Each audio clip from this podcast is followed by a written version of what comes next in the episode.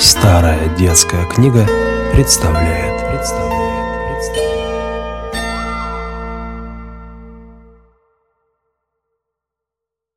Бедный батрак и кошечка. Старик-мельник жил на старой мельнице. Не было у него ни жены, ни детей, и только три батрака находились у него в услужении. После того, как они пробыли у него уже несколько лет, он им сказал однажды, «Я уж стар и не прочь бы на печку завалиться, а вы ступайте по белу свету, и тот из вас, который приведет мне лучшего коня, получит от меня мельницу во владение. Да пусть уж меня до самой смерти и прокармливает». А третий табатрак служил у мельника в засыпках, то есть был младшим рабочим на мельнице и все его считали глупым, и мельницу ему не прочили. Да и сам-то он не думал, что она ему достаться может. Вот и вышли они все трое на поиски. И когда пришли к первой деревне, то двое старших сказали глупому Гансу, «Оставайся-ка ты здесь, все равно тебе ни в жизнь не добыть ни одной клячи». Ганс, однако же, от них не отставал, и когда наступила ночь, подошли они втроем к пещере, в которой и легли спать. Те двое, что поумнее, дождались, пока Ганс заснул, а затем встали и ушли, покинув Ганса одного, и думали, что очень тонко поступили, а им еще придется за это поплатиться. Когда солнце взошло, и Ганс проснулся, он увидел, что лежит в глубокой пещере. Стал кругом оглядываться и воскликнул «Господи, да где же это я?»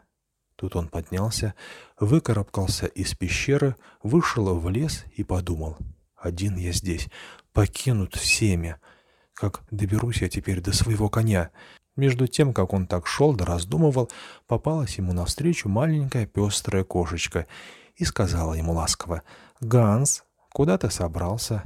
«Ах, отстань, ведь ты мне ни в чем не можешь оказать помощи». «Я знаю, чего ты желаешь», — сказала кошечка. Ты хочешь сыскать красивого коня. Пойдем со мною, и будь ты мне в течение семи лет верным слугою. Так я тебе такого коня достану, какого ты в жизни в глаза не видывал. «Придиковинная кошка», — подумал Ганс. «Но я все же хочу посмотреть, правду ли она говорит». И вот она взяла его с собою в свой заколдованный замок, где вся прислуга у нее состояла из кошечек, и все проворно и весело бегали по лестницам вверх и вниз. Вечером, когда кошечка с Гансом за стол садились, три кошки должны были утешать их музыкою. Одна играла на носу, другая — на скрипке, третья в трубу трубила, преусердно раздувая щеки. Чуть они кончали обедать, стол тотчас выносился — Кошечка говорила, «Ну-ка, Ганс, потанцуй со мной». «Нет», — отвечал он, — «с кошкой я никогда не танцевал и танцевать не стану». «Ну так уложите его спать», — говорила кошечка остальным кошкам. Тогда одна светила ему свечой в его опочивальне, другая раздувала его, третья снимала с него чулки, четвертая задувала свечку, когда он был раздет.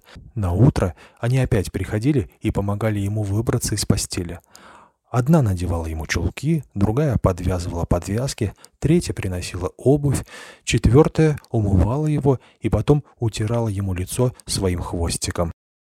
«Это она очень ловко и мягко умеет делать», — говорил Ганс. Но и он, в свою очередь, должен был служить кошечке и каждый день рубить дрова. На это выдавался ему топор серебряный, и клин, и пила тоже серебряная, и колотушка медная. И вот он колол себе дрова для кошечки, жил у нее в доме, сладко ел и пил, но ни с кем не виделся, кроме пестрой кошечки и ее свиты. Однажды она сказала ему, «Ступай и выкоси мне мой лужок, да высуши мне траву». И дала ему косу серебряную, а брусок золотой, но приказала все ей возвратить в точности — Ганс пошел и исполнил то, что ему было приказано. Выкосив лук, он принес косу, брусок и сено обратно и спросил, не может ли она теперь ему выплатить заслуженное им вознаграждение.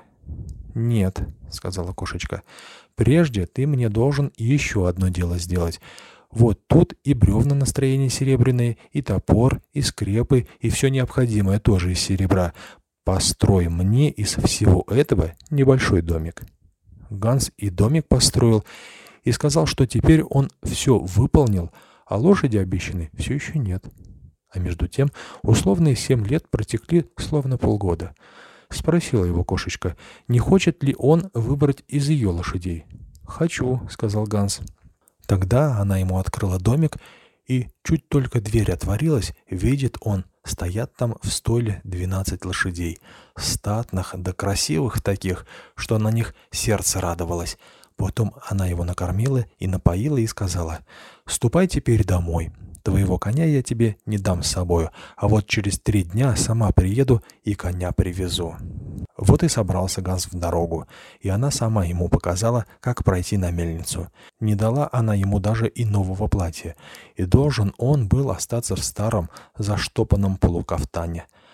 А оно в течение семи лет стало ему всюду и коротко, и узко. Когда он домой вернулся, то и другие два батрака тоже пришли на мельницу. Оба привели коней с собою. Да, у одного-то конь был хром, а у другого слеп, — спросили его батраки. «Ганс, а где же твоя-то лошадь?» «Через три дня будет здесь». Те расхохотались и сказали, «Ну, да уж, коли ты-то лошадь добудешь, так уж настоящая будет». Пошел Ганс в дом, но мельник сказал ему, чтобы он с ними не садился за стол. Такая-то у него одежонка рваная и лохмотная, что пришлось бы за него стыдиться, если бы кто чужой вошел. Вот и вынесли они ему немного еды за двери. И когда вечером все спать пошли, то двое других не хотели ему и постели дать. И он, наконец, должен был забраться в гусиный загон и улечься на жесткой соломе. На утро, когда он проснулся, три дня-то уж именовали. И вдруг подъехала повозка, запряженная шестериком коней. И все они так и блестели. Посмотреть, Люба! А при повозке был слуга, который вел в поводу седьмую лошадь для бедного Ганса. Из повозки же вышла красавица-королевна и вошла на мельницу, и эта королевна была та самая кошечка, у которой бедный Ганс семь лет прослужил.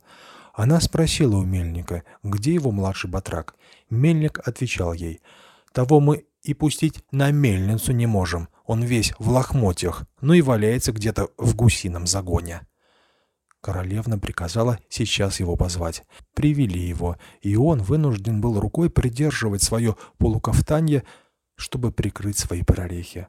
Тот слуга королевны развязал чемодан с богатым платьем, вымыл батрака и приодел. И вышел он король королем. Затем королевна захотела посмотреть на тех лошадей, которые приведены были другими батраками. Одна оказалась хромой, другая слепой. Тут приказала она своему слуге привести седьмую лошадь. Как увидел ее мельник, так и сказал, что такой лошади еще у него на дворе и не бывало. «А эту лошадь я привела твоему младшему батраку», — сказала королевна. «Ну, так ему отдаю и мельницу», — сказал мельник но королевна подарила мельнику коня, да оставила за ним и мельницу, а сама взяла своего верного Ганса, посадила с собою в повозку, да с ним и уехала. Поехали они сперва к тому маленькому домику, который Ганс построил серебряным плотничьим инструментом, а домик тот обратился в большой замок, и все в том замке серебряное да золотое. Там они с ним и свадьбу сыграли, и стал он богатым, так богат, что на весь его век богатства хватило. Вот людям добрым и наука. Пусть не говорят, будто кто не умен, так уж ни на что и не пригоден.